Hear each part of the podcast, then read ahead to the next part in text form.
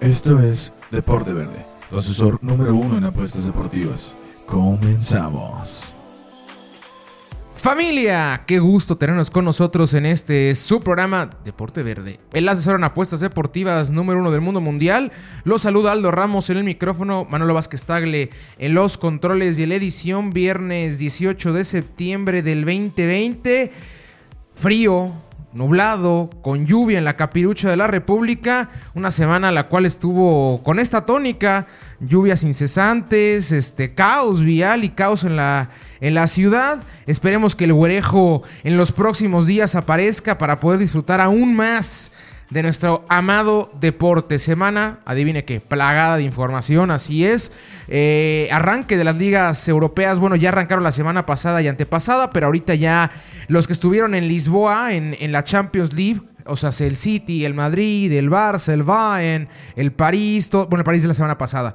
Eh, ya van a haber acción en, las ligas. Hablaremos de ello, del mercado de fichajes, Liga MX. Eh, los picks de la semana 2 de la NFL, la semana pasada, ¿qué les pareció? Ya empezamos a ver quiénes son los equipos que van a estar arriba compitiendo por el Miss Lombardi y quiénes van a ser los que mejor a buscarle este, lugares en el próximo draft. Eh, la, la NBA, la cual está a punto de llegar a su término. Ya tenemos finales de conferencia de ambos lados. En el este ya se jugaron dos partidos. El oeste arranca el día de Today. Así que vámonos sin más preámbulo con la información de esta semana. Mercado de fichajes, sí, rapidito. ¿Cuál le gusta más? El Tottenham el día de hoy Parece ser que en el transcurso de estos minutos o horas será oficial, se hará oficial el regreso de Gareth Bale, el astro galés problemático, el cual los últimos dos años en la Casa Blanca, en el Real Madrid, no fueron los mejores para ninguna de las dos partes. Bale se veía ya pues entre comillas, como molesto, como que harto, con muy poco interés de ya jugar con el, con el cuadro dirigido por Zinedine Zidane. Y el Madrid, que también es, si no quieres jugar, pues no juegas. No, es, no hay de más, no hay otra. Por más que sabemos que es un gran jugador, por más que es un tipo diferente, un tipo el cual, si está en ritmo, sin lugar a dudas es top 3 en su posición en el mundo pero ha entrado en, en un bache apático, por decirlo así, el cual lo ha alejado completamente de cualquier nivel futbolístico porque no ha tenido un ritmo futbolístico. Ahorita con el Tottenham parece ser por ese lenguaje corporal y el mismo agente y cómo se mueven las cosas que va a cambiar esa situación. Porque es un tipo el cual tuvo su alza deportiva y tuvo su, su gran reflector en el Tottenham por eso mismo creo que lo que pueda llegar a hacer con las urracas, con los Spurs, va a ser bastante importante. Y, Reguilón, Sergio Reguilón, lateral izquierdo del Real Madrid, el cual ha estado sido ya en dos ocasiones, bueno, una con el Sevilla, ahora ya se va con el Tottenham. Es una gran, gran, gran adquisición. Un lateral izquierdo de mucho desgaste. Un tipo el cual va bien la ofensiva. Un tipo el cual está en ese proceso de, de aprendizaje. Es un tipo el cual está aprendiendo día a día y está haciéndose un jugador mucho más completo. Y yo creo que su principal virtud, sin lugar a dudas, es el corazón y ese valor y esos que le conté, lo que luego desayunamos en cancha. Es un tipo el cual se ve como suda, se ve como llora, se ve como se mata a los 90 minutos. Y creo que al Tottenham le vendrá bastante bien la adquisición de este lateral izquierdo español. 30 millones de euros lo que acaba pagando el Tottenham, por él. Hay una cláusula de recompra por parte del Real Madrid de 40 millones, parecido a lo que hicieron con Akras, parecido a lo que hicieron con Dani Carvajal en su momento. Ahorita que estamos en la Premier League, otro equipo el cual hizo oficial el día de hoy su fichaje, se venía ya hablando a lo largo de estas semanas, Thiago Alcántara, ex medio de contención, volanteando, creación, un tipo el cual sabe jugar en toda la parte del medio campo del Bayern München llega al Liverpool, a los dirigidos por Jürgen Klopp, un tipo el cual va a llegar a darle mucho, pero mucho fútbol a los de rojo, a los de You Never Walk Alone en ese medio campo con Navi Keita, con Henderson, con el mismo Vildaldum, el cual sigue ahí en el tome y daca si se va o no al Barcelona, el centrocampista holandés. Pero ahorita llega Thiago a darle mayor volumen ofensivo, mayor volumen de juego, mayor control a la número 5. Sabedores de que tienen un tridente ofensivo, el cual sigue estando y sigue estando en un buen nivel como es Mohamed Salah, como es Roberto Firmino y como es Sadio Mané. Los tres tipos que son explosivos, que son rápidos, que son determinantes. Los tres tienen gol, tienen un buen movimiento en el área y con Thiago Alcántara surtiendo esas bolitas, creo que el Liverpool va a tener bastantes, pero bastantes oportunidades de poder repetir el título. Ahí obviamente peleándoselo con el Chelsea, el cual lo platicábamos, ¿no? Tremenda forma de reforzarse. Timo Werner, eh, Kai Havertz, Ziyech, eh, Mendy el portero, Thiago Silva. Chilwell, el de Leicester, un equipo el cual se supo reforzar bastante bien. Ahorita tiene que desprenderse ya de jugadores por la cantidad tan importante de los mismos que tiene. Tiene que deshacerse de Batsawi, tiene que, deshacerse de Bakayoko, de varios tipos los cuales llevan ya tiempo en la plantilla y no han encontrado consolidarse. Ahorita el mediocampo del Chelsea, el cual pinta que va a jugarse con Jorginho, va a jugarse con Engolo Kanté y con Kai Havertz. En la parte ofensiva con Silles, con Christian Pulisic y con Timo Werner. Y la parte defensiva con Thiago Silva y con Aspiricueta, con Chilwell, con el mismo Marcos Alonso. Y la parte de la portería, la cual sigue siendo, creo que yo, la mayor, la mayor problemática mental que tiene Frank Lampard, porque como que no le gusta mucho al seno del Chelsea el portero español Kepa Rizabalaga, por eso mismo llega el portero francés Mendy Habrá que ver, a mí me gusta mucho el, Chelsea cómo se arma. El, por el otro lado, el Manchester City, equipo el cual sabemos que estuvo en la pelea constante por llevarse a Leonel Andrés Messi, el único equipo el cual estaba levantando la mano. Hasta el momento solo ha hecho oficial per se una, una adquisición. Eh, Fernán Torres, el exjugador del Valencia, un extremo derecho inteligente, un extremo derecho rápido, un extremo derecho joven y que aparte les costó un, muy poco dinero. En proporción a lo que venía jugando y lo que venía demostrando en el Valencia y haciendo una comparativa con el mercado de transferencias, creo que el City acaba, se, acaba llevando un jugador a un tremendo precio. 25 millones con variables se puede subir a 30 millones de euros. Interesante la Premier, bonita, agradable. La, del otro lado, la Serie A, la cual la lluvia acaba de ser oficial la llegada de Dean Jeco el centro delantero bosnio, ya de mucho recorrido en el balompié internacional, sus mejores momentos en el Manchester City y en la Loba, en la Roma, su ex equipo, ahorita acaba de ser transferido, la Roma que va a traer a Arkadiusz Milik, el centro delantero del Napoli, el cual se queda sin cabida después de la llegada de, de Petanga y la llegada de Víctor Osimé.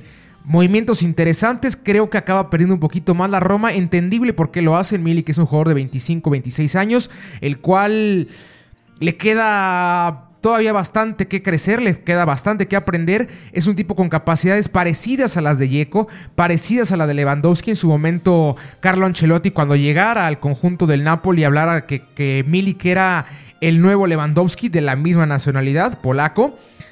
Creo que se fue un poquito arriba en la comparativa, pero entendible porque es un centro delantero alto, pero rápido, que tiene movilidad, va muy bien por aire, es inteligente, le ha costado consolidarse, las lesiones se lo han acompañado lastimosamente, pero creo que la Roma va a tener un buen delantero. No del tamaño de Yeko, porque Yeko es una realidad que es un tipo el cual va a meter de 20 goles para arriba por temporada. Y lo ha demostrado año tras año. Y creo que la Juve es un tipo el cual le puede venir bien. Sale Gonzalo Higuaín, acaba de firmar con el Inter de, de Miami. Será compañero de Rodolfo Pizarro en la ciudad principalmente palagada por boricuas. Eh, pero interesante el movimiento que hicieron ahí la Roma y, la Juventus para este arranque de la Serie A, la cual pinta agradable, pinta interesante. El Inter igual no dejó ir a casi nadie, regresó Perisic, se quedó con Lautaro, el cual seguramente llegaron una cantidad importantísima de bombardeos, tanto del Real Madrid como del Barcelona. Lograron quedarse con el delantero argentino, se queda Lukaku, se queda Sensi, se queda Varela. Vidal está absolutamente a nada de firmar con el conjunto del Inter, el contención chileno, el cual ya no tiene cabida en el conjunto del Barcelona. Lo ha repetido en, valga la redundancia, y reiteradas ocasiones el nuevo estratega culé, Ronald Kuman, que no entra en los planes. Ya está Pjanic, ya está el, mismo Busquets, está De Jong, está... Eh, Pedri es un conjunto el cual ahorita al parecer no va a necesitar los servicios del contención sudamericano. Y va a llegar al Inter de Milán a fortalecer al conjunto de, de, Conte que va en busca ahora sí del título. La temporada pasada estuvieron cerca, pero en el cierre entre que el Atalanta se impuso bastante rejego, entre que perdieron puntos importantes en contra del Lazio y que la Juve hizo lo que hace cada temporada, que es play safe, jugar segurito. Y así se acabaron llevando el Scudetto. Interesante movimientos, interesante mercado de transferencias. Lo platicamos hace dos, tres semanas. Es, curiosa, es curiosamente el mercado de transferencias, el mercado de transferencias en el cual creo yo que más tuvo que haber habido refuerzos de los equipos porque vienen de un recambio generacional, gran parte de ellos de los altos equipos, el United, el Madrid, el Barça, la misma Juventus, la cual va a entrar ya próximamente en un cambio, en un recambio generacional. Tienen que gastar y no hay tanta, no hay tanta plata, no hay tanta pasta, salvo el Chelsea, el cual se comió su sanción de año y medio, por eso llega con el cochinito listísimo para poder comprar a quien se le antoje. Interesante, muy interesante. Habrá que estar al pendiente de las grandes ligas del fútbol. Y hablando de fútbol, vamos con la amada Liga MX. Liga MX. La Liga MX, la cual sigue teniendo a los Pumas de líderes. Y siguen invictos. No lo creo. Yo lo sigo sin creer. Han tenido un acomodo de calendario entre comillas fácil. Le sigue faltando Cruz Azul, le sigue faltando León, le sigue faltando la América, le sigue pasando Pachuca, le sigue faltando Guadalajara. Les dije el 2, el 3, el 4, el 5 y el 6 de tabla. Así. También le queda el Toluca y le queda el Necaxa. Yo creo que el conjunto de Pumas pierde el invicto el día lunes en contra de León. Así. Reitero, para mí la Fiera es el equipo, salvo el partido contra Querétaro, la semana pasada, el cual acaba, acaban, se, llevan, se acaban llevando los tres puntos casi casi sobre la hora con doblete del Puma Gigliotti. Pero creo que León ha sido el equipo junto. Es que Cruz Azul también ha tenido baja. Ya no creo tanto en mi maquinaria, caramba. Este. Creo que la Fiera es el equipo que mejor fútbol ha demostrado.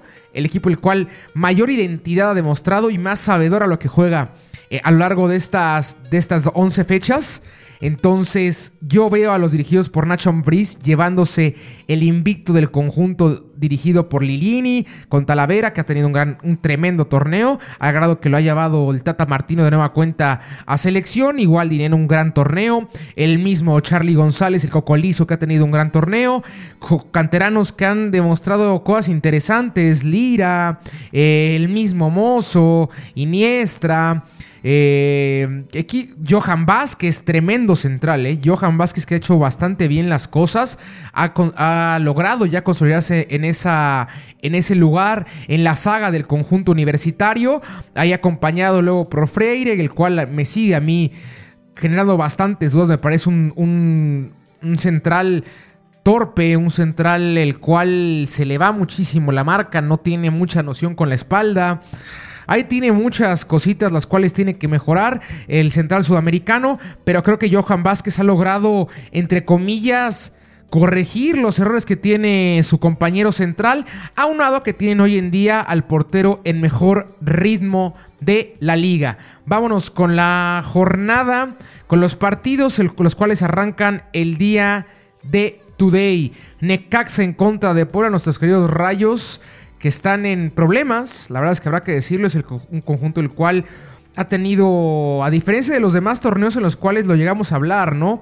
Por más que se desprendía de jugadores, encontraba quién sabe de dónde y quién sabe cómo la fuerza y el fútbol para estar peleando de menos meterse a liguilla en puestos altos, sexto, quinto.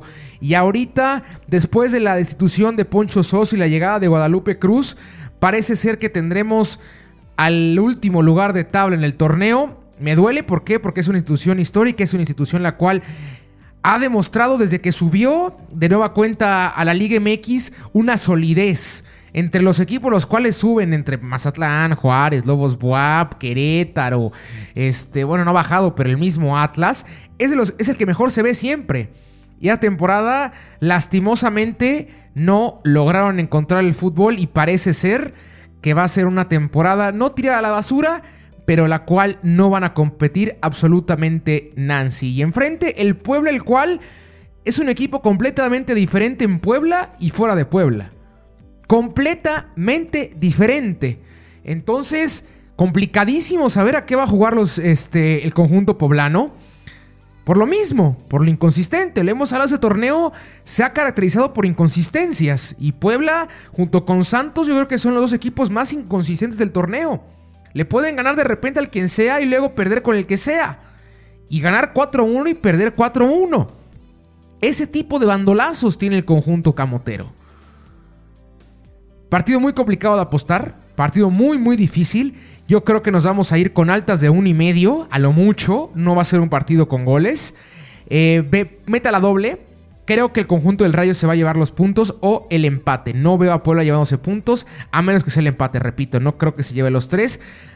Por lo mismo, es un equipo el cual no sabe jugar fuera de casa. Entonces, altas de un y medio y la doble oportunidad con Ecaxa y empate.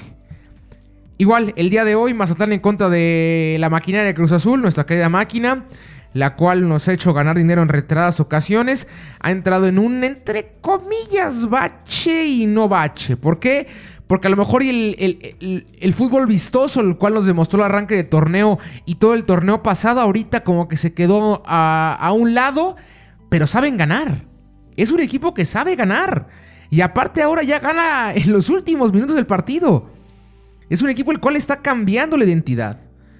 Me gusta mucho el Cruz Azul y por extraño que parezca, voy a sonar como su afición, esta es la buena. Me huele a que esta puede ser la buena. Enfrente Mazatlán, un equipo el cual ha hilado nada más dos victorias en el torneo. Ambas en casa, en contra de el Toluca y en contra del conjunto de Tijuana igual intermitente, sin, en ningún momento se ha demostrado mucho fútbol a la hora de ofender. Creo que la principal virtud del conjunto de Mazatlán es poder mantener ventajas, poder estar sólidos atrás, poder aguantar los embates del rival Creo que el día de hoy no se van a llevar los puntos. El conjunto de Cruz Azul lo veo llevándose los tres en Mazatlán. Así que vamos con Cruz Azul directo. No va la doble. Cruz Azul directo, altas de dos o de dos y medio. Un partido con goles. Por ahí un 2-1. Mm, y sí, 2-1. Yo creo que es el marcador que más tengo en la cabeza a favor de la maquinaria. Después, el sábado, el conjunto de Atlas en contra del Pachuca. Otro más. Otro más que ha sido completamente intermitente, el conjunto de Atlas, el cual le gana Cruz Azul y pierde con Toluca. No hay una coherencia en el conjunto atlista. Y enfrente el Pachuca, que bajita la mano, yo creo que de los que están ahorita en el top 8 de tabla, es el que menos reflectores tiene y de los que mejor está haciendo las cosas. Entre Tigres, Monterrey, Guadalajara, Pachuca, América, León, Cruz Azul y Pumas, Pachuca tranquilito, calladito, ganando, pim, pim, pim, pim, partido a partido. Estuvo a punto de sacar el empate a Cruz Azul en, el Azteca. Llevan 11 partidos sin, ganar la Cruz Azul y estuvieron a nada. En la última jugada de despeje de Corona y peinada del Cabecita Rodríguez. Pero Pachuca es un equipo sólido. Un equipo el cual está haciendo bien las cosas y un equipo el cual va a estar en liguilla y compitiendo título.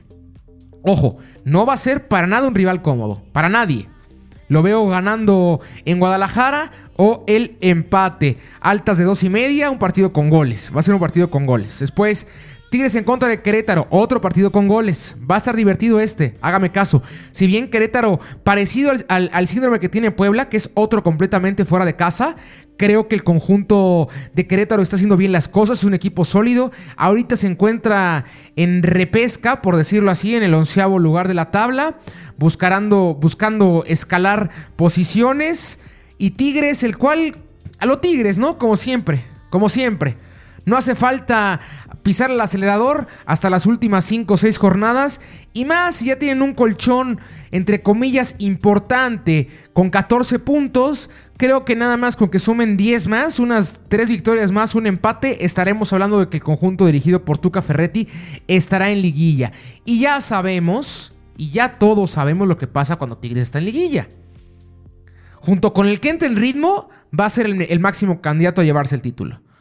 Por la cantidad de jugadores que tiene y por el tiempo que llevan jugando juntos. Partidazo, repito, altas de dos y medio o hasta de tres. Voy con la doble Tigres o el empate. Después, el clásico de clásicos, mi mae.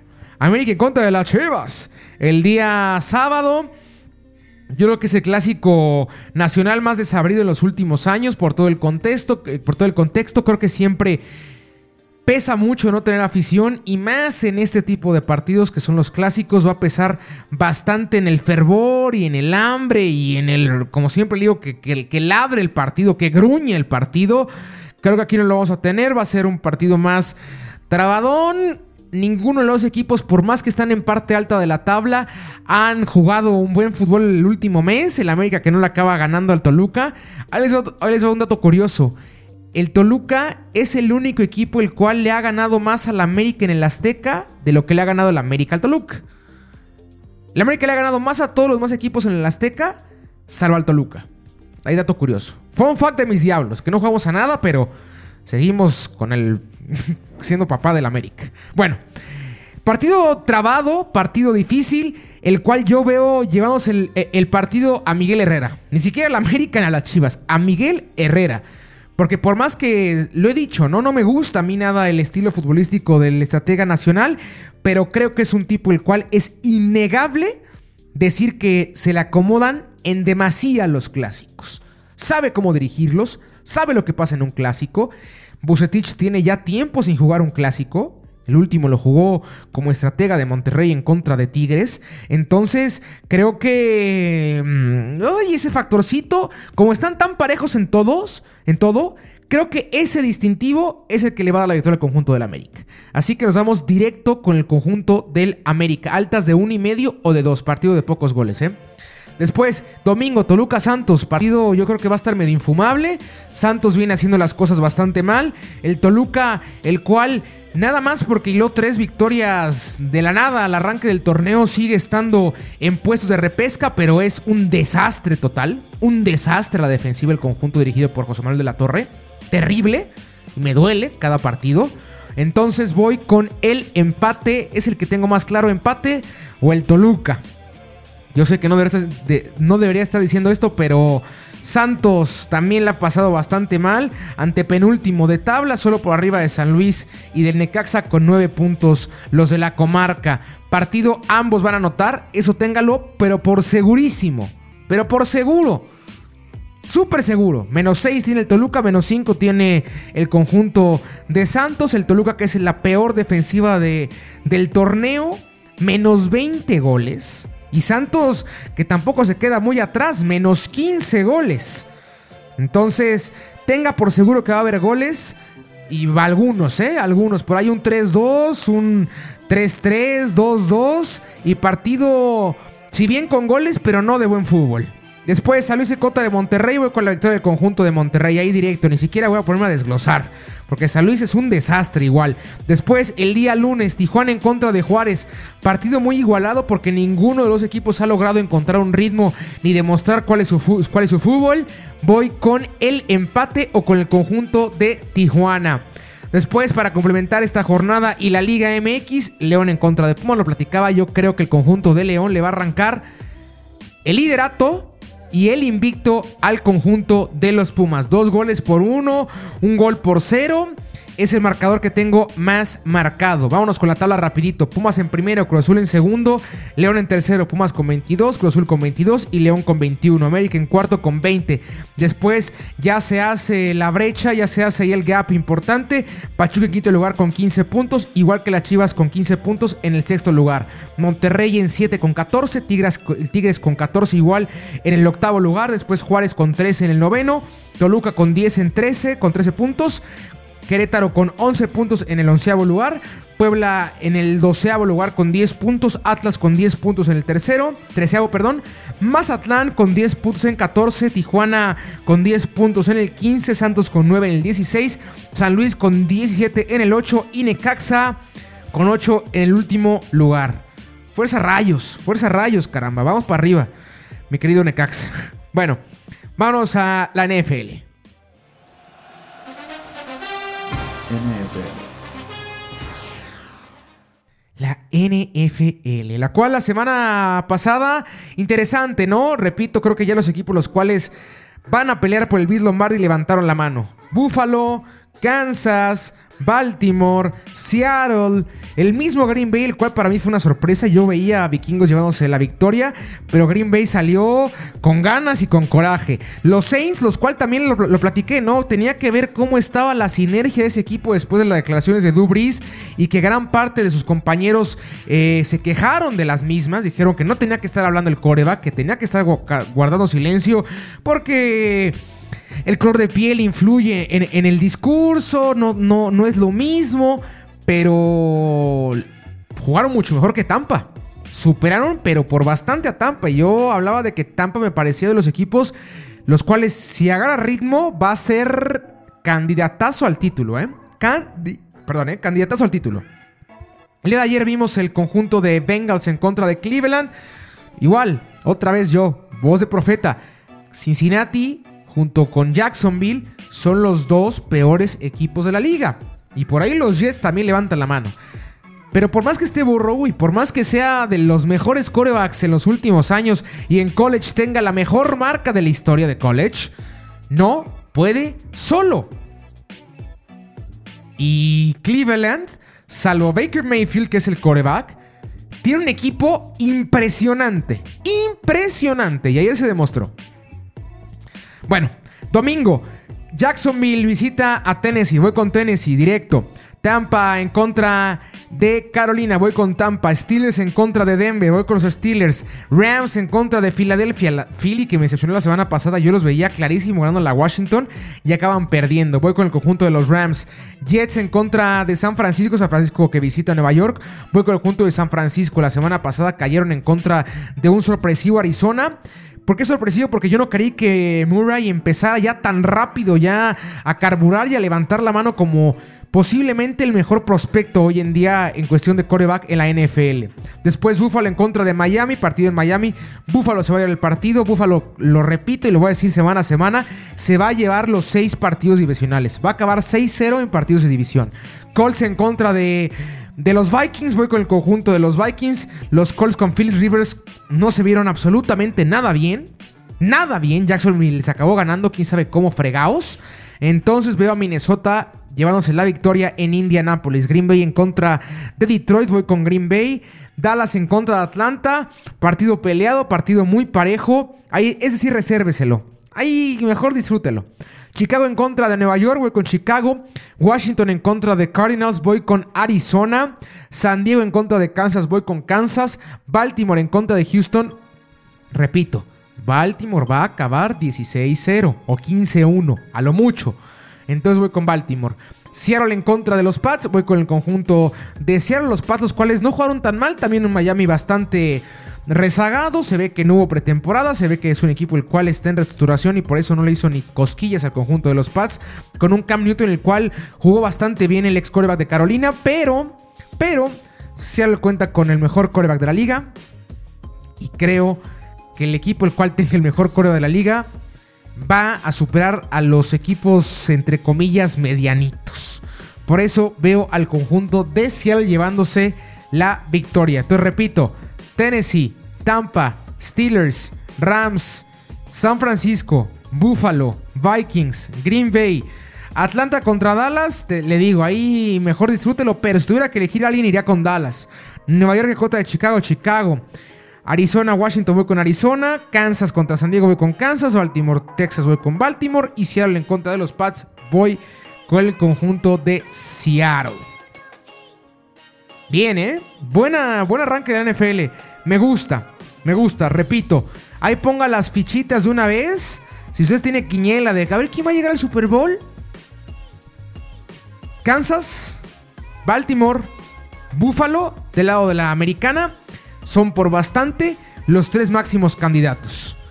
Y del lado de la nacional, el conjunto de San Francisco, el conjunto de Green Bay, el conjunto de Seattle y el conjunto de los Saints, los cuales van a jugar el día lunes en contra de los Raiders. Se estaba pasando ese partido por completo, ¿eh? el Monday Night Football.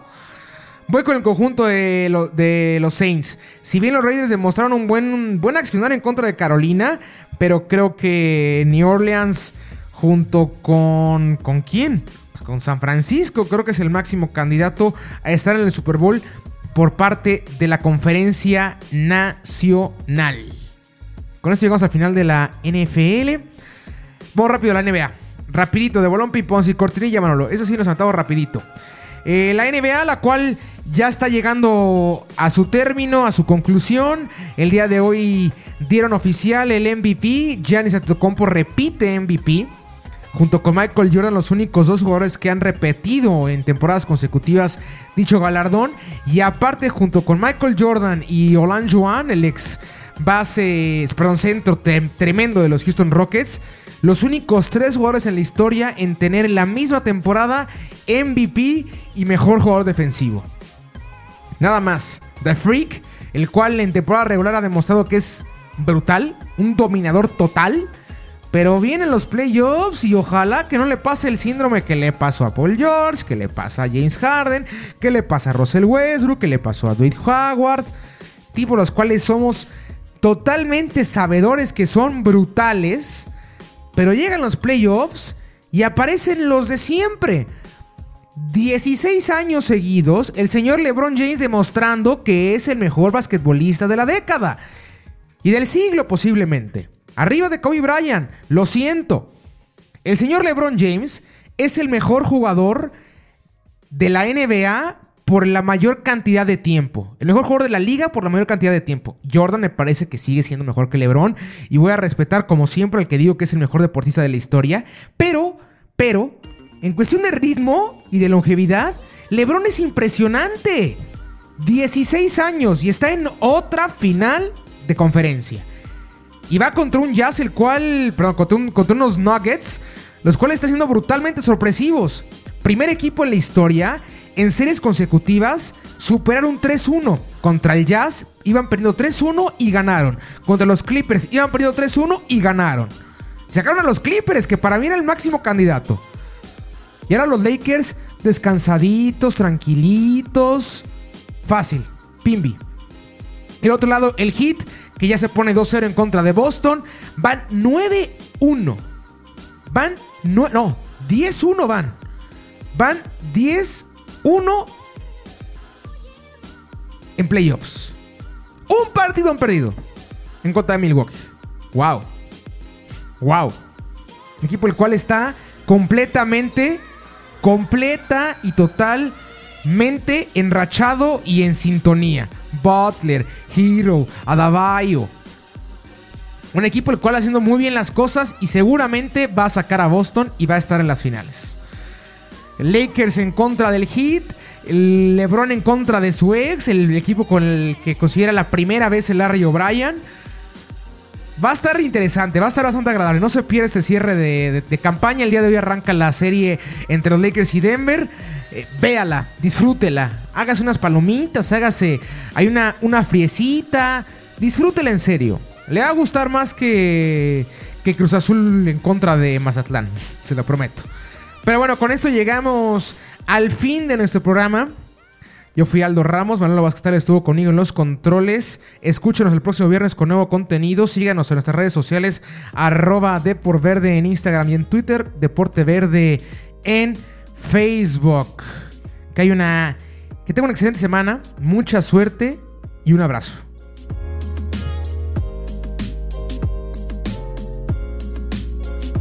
Esto fue Deporte Verde, asesor número uno en apuestas deportivas. Escúchenos cada viernes con nuevo contenido. Síguenos en nuestras redes sociales, Deporte Verde, Facebook, Deporte Verde, Instagram y Twitter. Hasta la próxima.